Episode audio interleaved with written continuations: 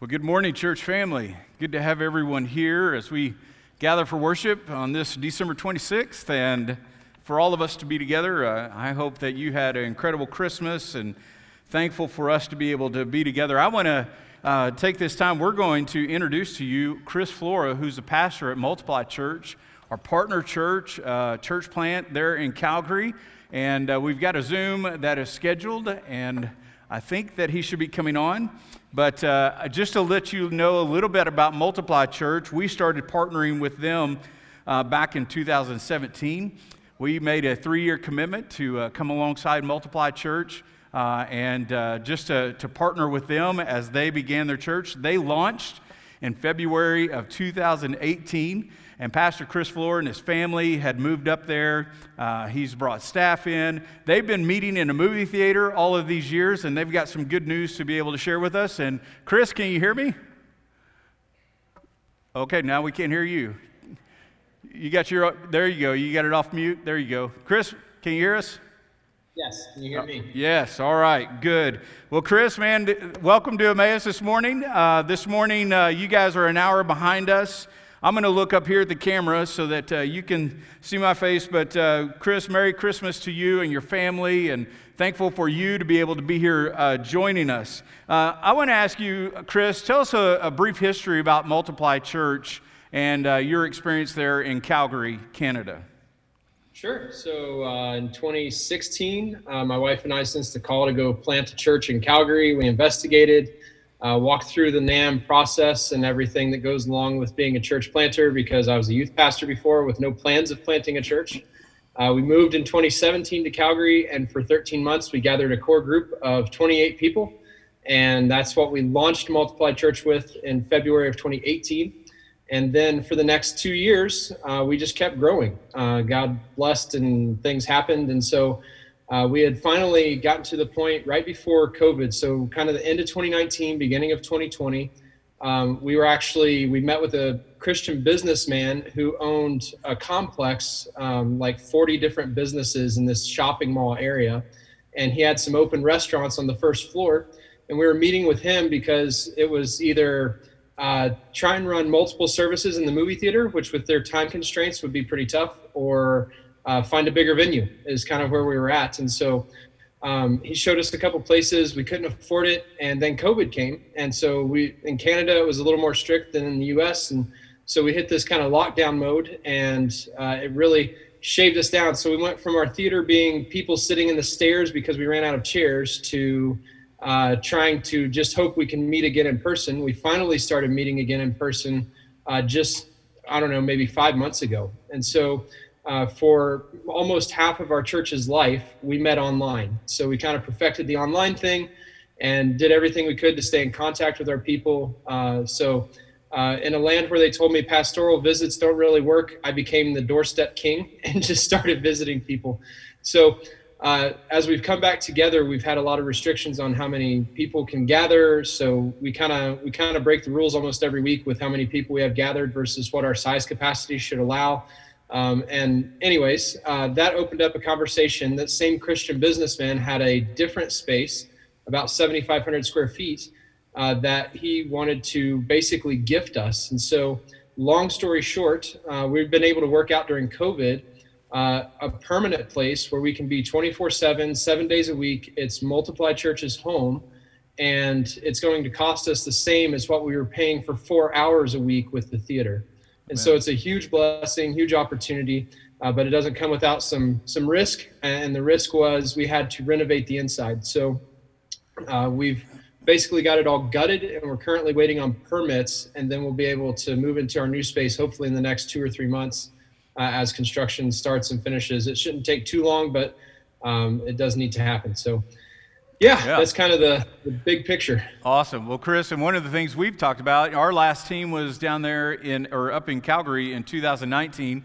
But one of the things that we do want to do as they get all their permits, uh, probably into February, first of March, and we'll kind of watch that timeline. But I would love for us to have a team from Emmaus to be able to go up and help uh, be, be, able to do light construction work there in this facility uh, where we will be building uh, some stage, uh, painting, helping put carpet squares down, different things like that that could help them uh, to be able to get there. I'd love for us to have a team to come up, and Chris and I have talked about that. So uh, I want to announce that to you this morning that if you're interested in going, now, one of the things will be, Chris, is everybody's going to need to be fully vaccinated and be able to go into Canada, correct?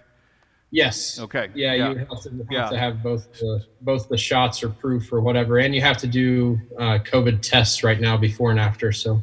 Right. So, uh, but it is possible. Yeah. So we're going to want to be able to to do that, and I want to invite your church family uh, to be praying about that opportunity for us to be able to go. And then another thing that's taken place, Chris, since we were last, you and I had a conversation there in Calgary in 2019 about a new venture that you were starting personally, and you started training, I believe, in 2019. And tell us what you're doing now besides pastoring Multiply Church.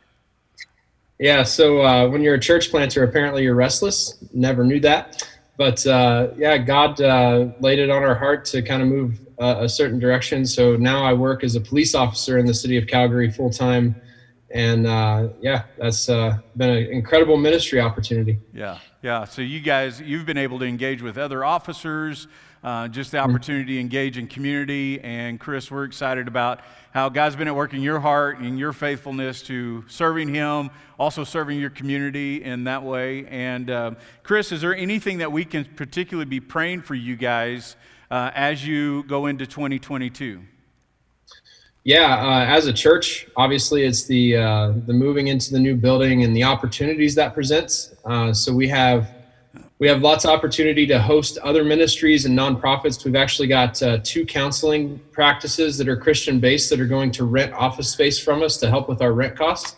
Uh, so that's pretty neat. But just figuring out how to best utilize the space to serve the community around us um, and what that looks like and how it's going to take shape and who's going to lead it in different aspects um, there's just a lot of questions, but they're actually really good questions. We don't have problems, we have opportunities. Um, on a family level, uh, we're we're entering that phase where we have a teenager and another soon-to-be teenager, and trying to navigate uh, homeschool options and private school options and public school options and sports and and just the the scheduling of our lives is uh, is pretty crazy with four kids, as anybody with kids knows and uh, just trying to navigate uh, what's best for them in the midst of uh, all the things that are going on in our lives is really a good way to pray for us. Oh, all right. All right. Chris, we want to pray for you, and thanks for giving up your time this morning. I know you kind of oh. had off because the movie theater wouldn't let you guys meet today, and, uh, but thankful for you taking time to spend with us here this morning. Let's pray uh, for Chris uh, together. Father, we thank you so much for how you're at work at Multiply Church there in Calgary. God, for lives that are being changed and how you've been with them all along the way. And during this uh, pandemic, when they had to go online, God, just thank, thank you for your faithfulness uh, for how you continue to show yourself to them uh, through different means. God, I thank you for the opening up of this space that's become available to them that will allow them to be able to use it as they see uh, need and be able to meet needs and care for and minister in the community. God, I thank you for the partnerships that they have. I thank you for what Chris is doing as a police officer there in Calgary. And God, I pray that you would be with him as he cares for uh, not only his family, but in the community and for his church family. God, we pray that you would be with the Flora family. I thank you for Chris and Mindy and their kids and pray that you would be with them in this busy, busy season of life as they navigate school and sports activities and, and jobs and church and all that's going on. God, I pray that you would just be with them every step of the way. And, and uh, God, I thank you for the partnership that we're able to share with them and uh, how exciting it is to see how you're at work there in Calgary. God, we pray that people would come to know you as Lord and Savior. I thank you for Chris's faithfulness, and I pray that you would be with Multiply Church, be with Emmaus, that we would just continue to be faithful to how you desire to use us here and, and around the world. We love you, and it's in your holy name we pray. Amen. Chris, God bless Amen. you. Thanks, brother. Thank you. Appreciate you guys. Love you. All right. See you, man. All right, yeah. well, church family, uh, I am so thankful for Chris, and and uh, and I want to say this: I'm thankful for all of our partnerships that we have uh, around the world and how, uh, uh, as, the, as things open back up and we try to continue to navigate, uh, basically, we've gone through a season here where we've not sent a team out since 2019. I think Pastor Owen and I were down in Panama at the beginning of 2020 uh, to uh, look forward to trying to get a team into Panama. Uh, but uh, we look forward to what God has in store for us in 2022. And I want to ask you to be praying how you can uh, uh be participating, whether it's through uh, praying, whether it's through giving, going, to be able to go as we serve and we tell others about Jesus here and around the world. church family, I want to invite you to turn your Bibles to John chapter 1. I, I, I don't know about, you know, Owen confessed Christmas Eve night that he's not a great gift giver. And uh, I think it runs among the staff, apparently, because I am horrible as well. Uh, and uh, uh don't ask Brooke uh, any of the details, but uh, you would be appalled. I have found out that I can get a gift worth so much, and then she can return it and get whatever she would like. and, you know, whether I could, I could find a really ugly outfit uh, that cost about you know this much money and she could just take it back and get what she wants and all of that so uh, I'm, I'm thankful for that i, I was going to ask this morning uh, if anybody had their gift uh, that they received yesterday if they were wearing it then i got to thinking i don't know how many dads got socks and underwear so i thought i better not ask that question uh, so I don't know what you've done with your gifts uh, from yesterday. Maybe you were really excited about a gift. Maybe uh, you were disappointed. Whatever the case is, here, as we celebrate Christmas, more important than gifts we've received, we've received an incredible gift through Jesus Christ, uh, the babe in the manger. And, and uh, in fact, in John, in the Gospel of John, in, in the book of John, I'm thankful for uh, what John writes. In fact, uh, we're going to look at John chapter 1, but I want to quote John chapter 20, verses 30 and 31, and I believe it's on the screen here. So then, many other signs Jesus also performed in the presence of the disciples which are not written in this book. But these have been written so that you may believe that Jesus is the Christ, the Son of God, and that by believing you may have life in his name. John witnessed three years of stories, sermons, conversations, and he didn't include everything that he had experienced, but he selected certain ones that would help others believe. And we have this in his word today. In fact, uh, what does it mean uh, that Jesus is the Christ? Think about this Christ is not Jesus' last name. People uh, would have identified Jesus as Jesus the Nazarene or Jesus uh, the carpenter's son. Christ is a title that Jesus has been given. Christ is t- a title that's synonymous with Messiah. And Messiah is a term with uh, roots that we're going to find in the Old Testament. And the Old Testament focuses on one called Messiah, who God would send. And by the time that Jesus comes onto the scene, uh, the nation of Israel has been waiting for centuries for the Messiah to come. In fact, as we uh, share this morning from John 1, I think in the eyes of a lot of the Israelites, the Jews, their idea of a Messiah was something completely different.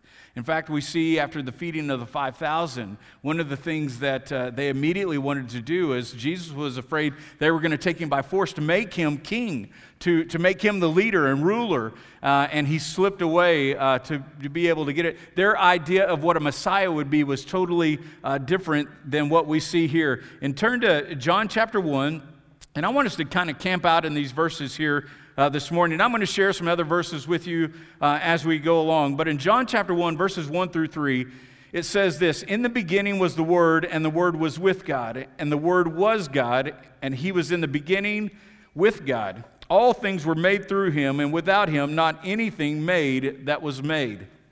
He came to a people who were waiting for the Christ. They were waiting for their Messiah. And when John identifies Jesus as, as the Christ, He's not saying that he needs to acknowledge, he's not telling them that they just simply need to acknowledge Jesus as the one who's called Messiah.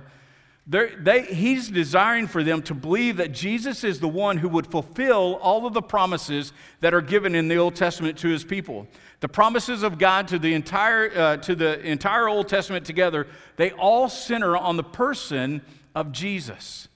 And so today, here, December the 26th, after we've celebrated Christmas, My question to us is what is it that we are going to do with the gift that has been given to us? I think the same question that was given to those who were uh, around when Jesus was born on the face of the earth, that same question still exists for us today. What is it that we are going to do with this gift, Jesus the Christ, Jesus the Messiah? You know, the Old Testament, it's not just a collection of, of stories, but it's rather, it's, it's one story. Uh, it's a single story, God creating man, man rebelling against God, and God sending his son to reconcile man back to God. And John saying that we must believe in this person, Jesus, all of the promises come true in who he is. And some of the promises in the Old Testament are this. You find it in Genesis chapter 3. Mankind has sinned against God, and Adam and Eve are learning about the consequences of their sin. And in the midst of their punishment, God promises to send a son born from the seed of a woman who would fix everything that sin had broken. In fact, Genesis 3:15 says, "And I will put enmity between you and the woman and between your offspring and hers. He will crush your head, and you will strike his heel."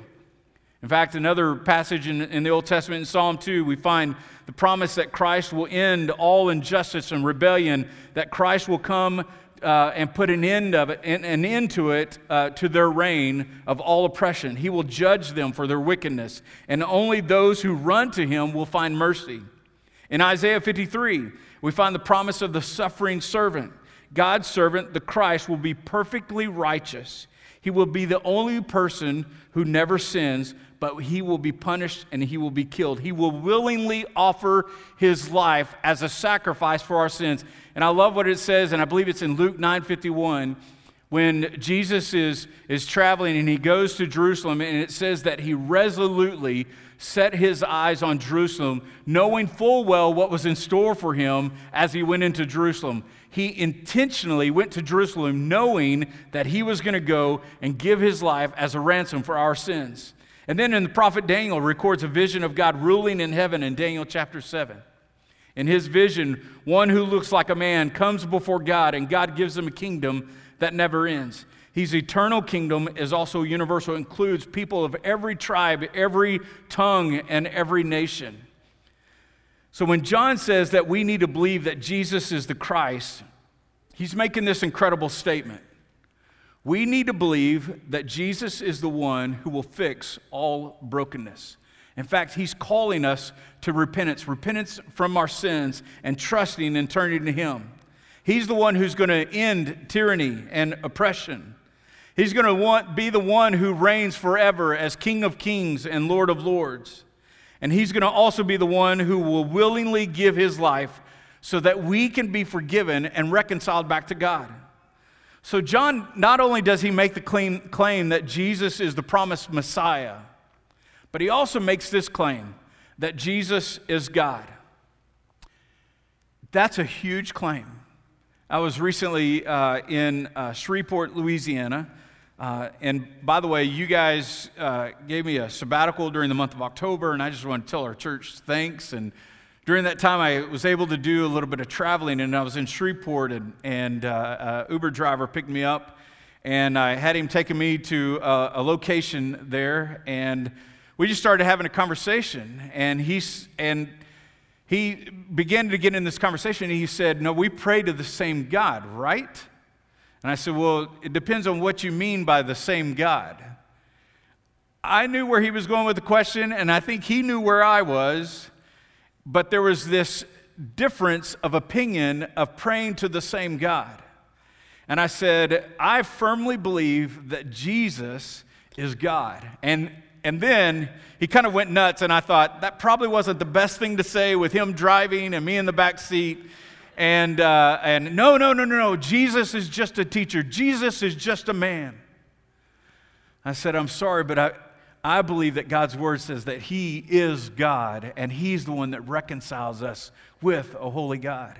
And he was so frustrated, and we pulled up in front of this place, and and I was glad to get out. He was glad I got out, and all of that. But at the same time, there is this idea of, of people wanting to say that, that God is the same.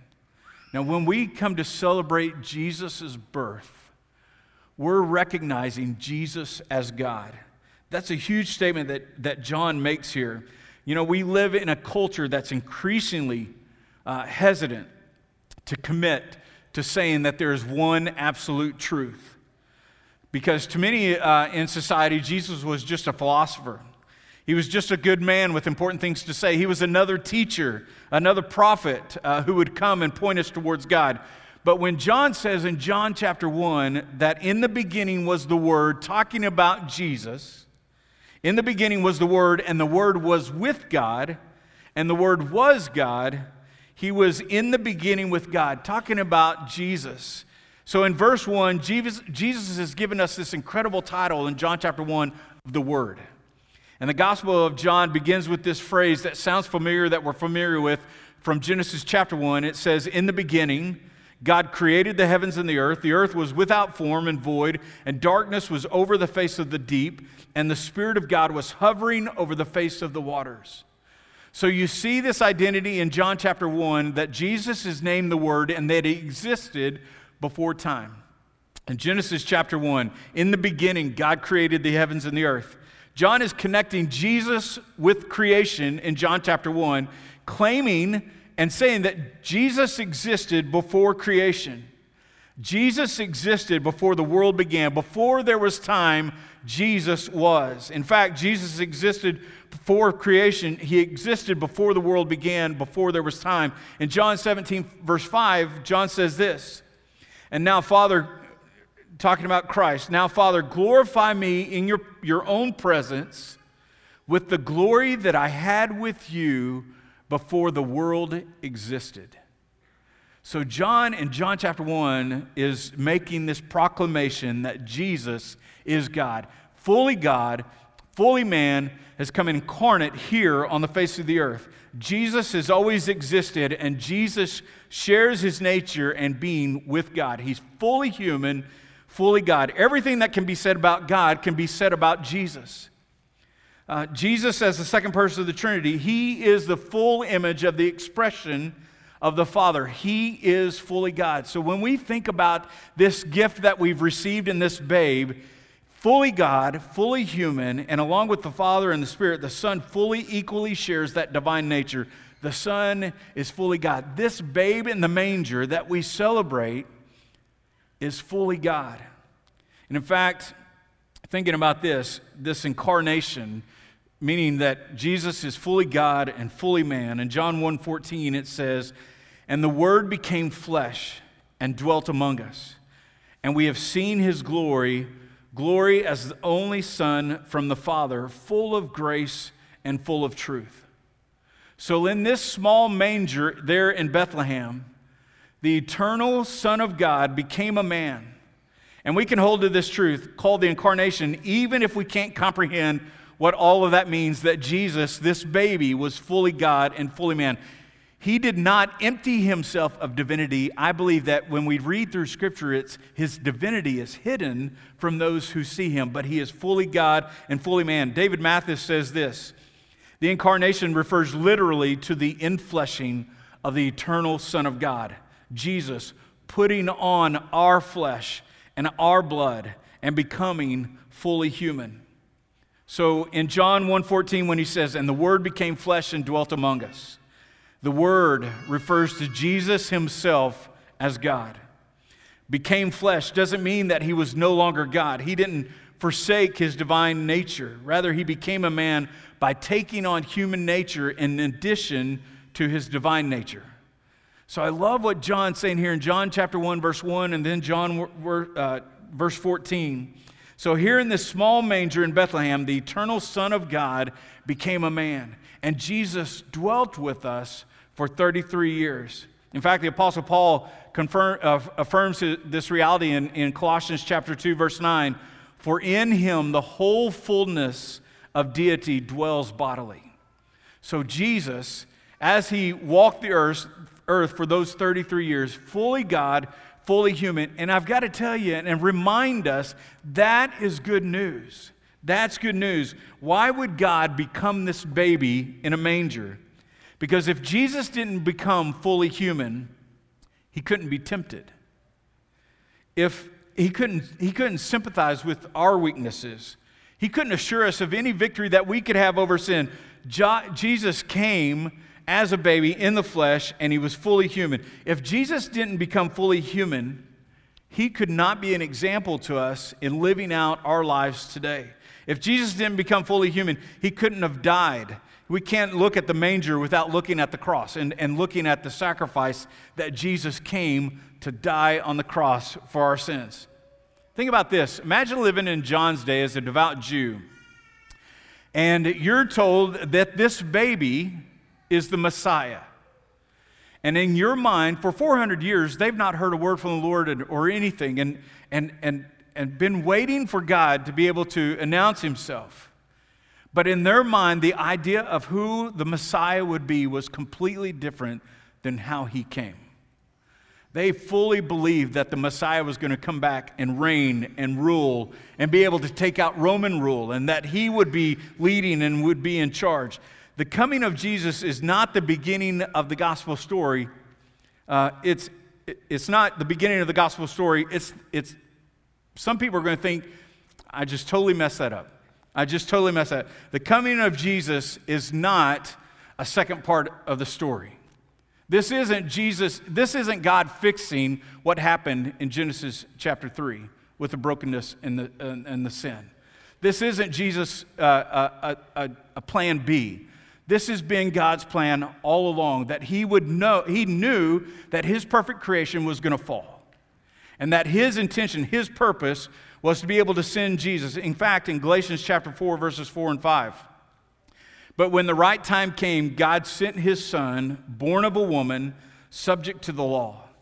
God sent him to buy freedom for us who were slaves to the law so that he could adopt us as his very own children. Jesus came to earth to die for the sins of the world. Jesus came to the earth to die for our sins, for your sins, for my sins. Fully God, fully human. I love what Lance Forrest says. He says, if mission defines who Christ is, and if Christ sends us as he was sent, then mission defines who we are. Think about this. I think there are a lot of people who are really trying to discover who this Jesus is. In fact, I think that a lot of people, I firmly believe that people are being discipled on a daily basis. I went to a coffee shop recently and I, I intentionally left my phone in the car had no communication with the outside world, and I thought, I'm just going to go sit in this coffee bar or co- coffee shop. And, and as I sat there, uh, realizing they didn't have any t- television uh, so that you could kind of watch something, uh, they had no newspapers, no magazines. So I awkwardly sat in this coffee shop drinking a cup of coffee, and everybody else had a, a laptop or whatever. I think they thought, man, who is this guy? He's, he's kind of freaky over there, just kind of staring at the wall. And, uh, and what I realized was, you know what? You and I, we are constantly being discipled, whether we like it or not. We are constantly being discipled. And, church family, I want to encourage us that as we go about our daily lives, that we would be reminded of whose we are. And that what's, what we are allowing to be able to pour into our lives, we're allowing it to be God's word that's influencing our lives and not uh, uh, social media, not our phones, not uh, all of this information that's coming in at us at, at one time. And, and I believe that there are people who are wondering uh, if this Jesus is who he says he is. In fact, I'm reminded of this in the Great Commission, and, and I'm going to ask you as a church family, I've, I've shared this story, and I'm going to ask for your forgiveness if you've heard it again, but I firmly believe this is something that God is just been working on my heart and dealing with me and my heart as we look at reaching out into the community and as we look at how we engage uh, with the lost around the world. But in the Great Commission, a, a, scripture passage that we're all familiar with, in Matthew 28, verse 16, it says, Now the 11 disciples went to Galilee, to the mountain to which Jesus had directed them. And verse 17 says, And when they saw him, they worshiped him, but some doubted. And then we're, we're very familiar with verses 18 uh, through 20 there. And Jesus came and said to them, All authority in heaven and on earth has been given to me. Go therefore and make disciples of all nations, baptizing them in the name of the Father, the name of the Son, and the name of the Holy Spirit, teaching them to observe all that I've commanded you. And behold, I'm with you always to the end of the age. Church family, we have been given the ministry of reconciliation. Just as Jesus came to reconcile us to him, he has passed that ministry on to us. Uh, in fact, uh, I, have heard it called incarnational evangelism, that the very thing that Jesus came to do for us, we are simply a reflection of what he's come to do for us in our lives. Uh, and, I, and, and I've shared this story, and I'm going to share it again because it has had a profound impact in my life. Uh, this last uh, fall, uh, in August, uh, I got a text from my brothers that a young man by the name of Robbie had passed away. We grew up with Robbie. I grew up in a boys' home out by Amarillo, 40 miles outside of Amarillo. Uh, I was going to pull it up on Google Earth just so you could see how desolate it is out there. Brooke says, You like it out here? And I said, I love it out here. You can see for miles and all of that. Guys would run away and they'd come back because they couldn't find you know, Amarillo. Uh, and um, I, I, I, I will never forget this. In fact, I loved Christmas out there. The guys would get to go home for two weeks, for 10 days. And those who didn't have family, they would stay with us. And uh, they would open up this ranch. It was 10,000 acre ranch. We had horses. And so we could go check out a horse and we could ride it all day long. We could go to the dining hall and they did steak and shrimp for dinner and steak and eggs for breakfast. And, and it, was, it, was, it was just a lot of fun to be there. And they tried to make it really special. Robbie spent every Christmas with us. And this was my first experience with Robbie. Um, my mother was a house parent with. Uh, uh, boys 10 years old and younger, so up until I was about 12 years old. And uh, I remember uh, there was an office staff uh, came over with uh, Robbie and his mother. They walked to the back of our dorm. We were right across the street from the administrative offices there at Boys Ranch. And uh, we were going to meet this new boy who's coming to live with us in this dorm. and so it was me, my three brothers, 10 other guys that lived in this dorm.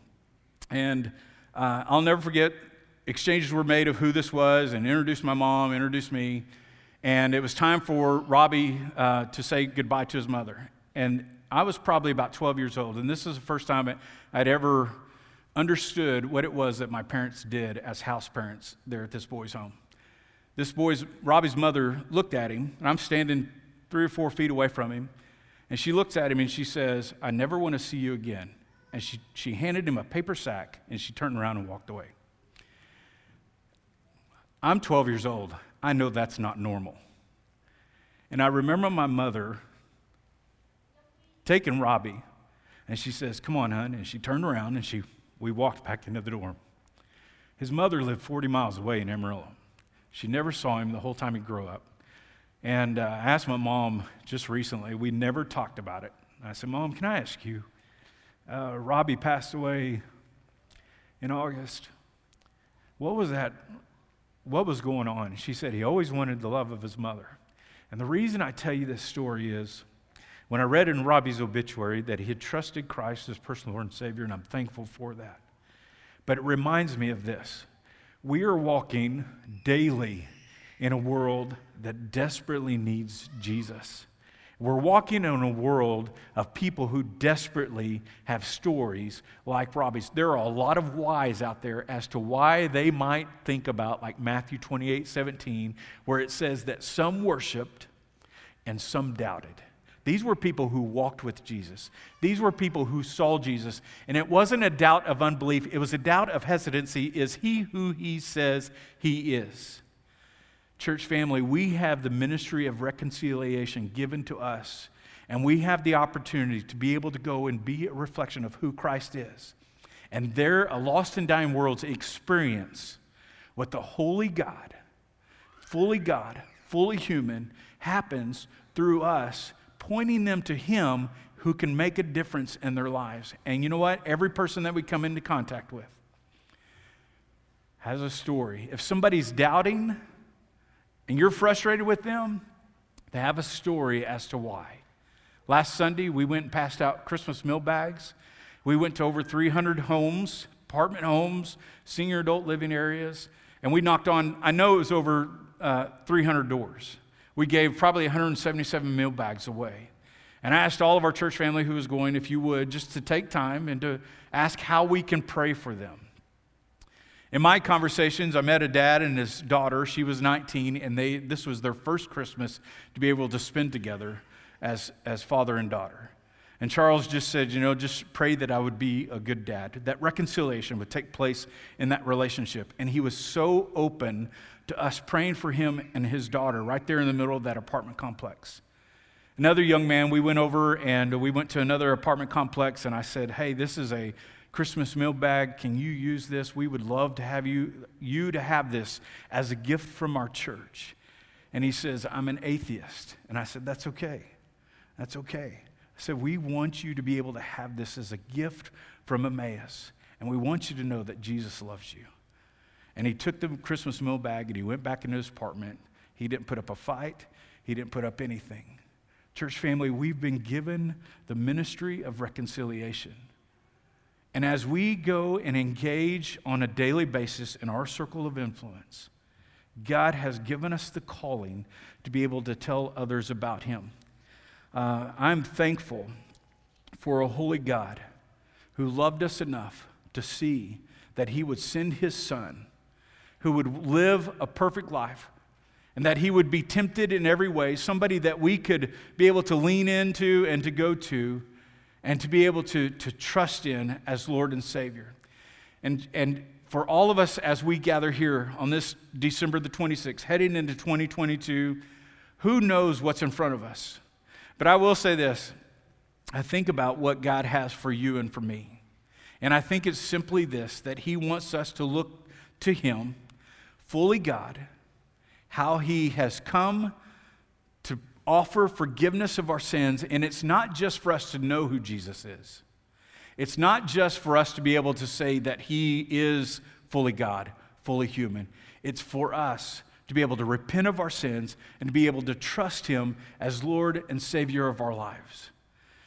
I don't know where anybody is right now in your spiritual. I pray that as we gather together, there are people who are on fire for how God's at work in their lives. But there may be some people here t- this morning that are struggling with doubt, that are struggling with, I, I really want to be able to see Jesus for who he is in my life. And you're coming here this morning and there may be some hurt. And you're worried about 2022 or you're looking at this. What is it? And I'm just going to ask us that we just repent of our sins and we trust in him fully as Lord and Savior and that we would not back down from that. God has great things in store for us as we place our eyes and our faith in Him. And I don't know what God has in store for us in 2022 except to trust Him fully. That you and I, that we would go into this next year and that we would just simply say, God, whatever, however you desire to use me, I'm ready to be used. And I know that you uh, have, have been born as a baby. You intended to, to go to the cross. You died on the cross for my sins. And then I'm placing my faith in you. I'm repenting of my sins and I'm trusting in you as Lord and Savior. I, I think about this. Um, you know, COVID's been a, this has been a hard time.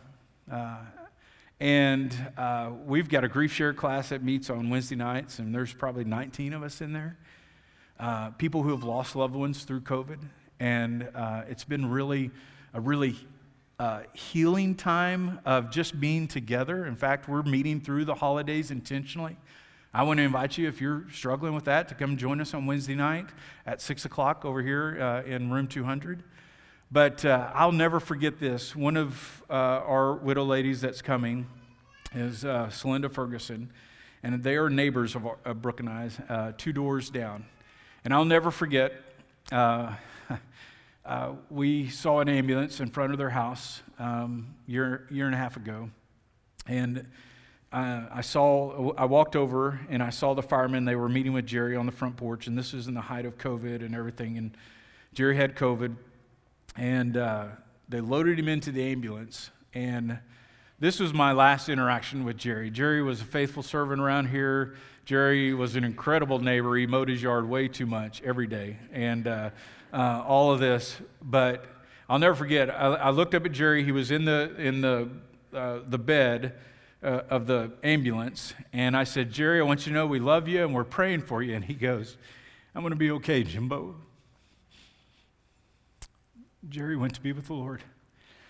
You know why Jerry's okay? Because he had repented of his sins and he trusted Jesus as Lord. Man, I pray that every one of us, as we look at 2022, that we would just simply submit our lives to him. I think that's the best way that we can enter into a new year. Let pray with me. Father, we love you. We thank you for what it means that Jesus came as a baby. We thank you for what it means that he was fully human, but fully God. And God, the sacrifice that he made on the cross for our sins. I pray that every one of us today, as we leave this place, as we go into 22, as, uh, as we go uh, in our circle of influence, wherever it is that we go, God, that we would trust you, that we would be a minister of reconciliation to those around us, and that we would continue to point people to you. They, we would tell them about your incredible love for them. God, use us in incredible ways, and may we just give all of this to you for your glory and God, that you would be at work, that you would be changing lives. And if there's a life here this morning that needs to be changed, God, I pray that they would be bold and just simply submit to you. We love you, and it's in your holy name we pray. Amen.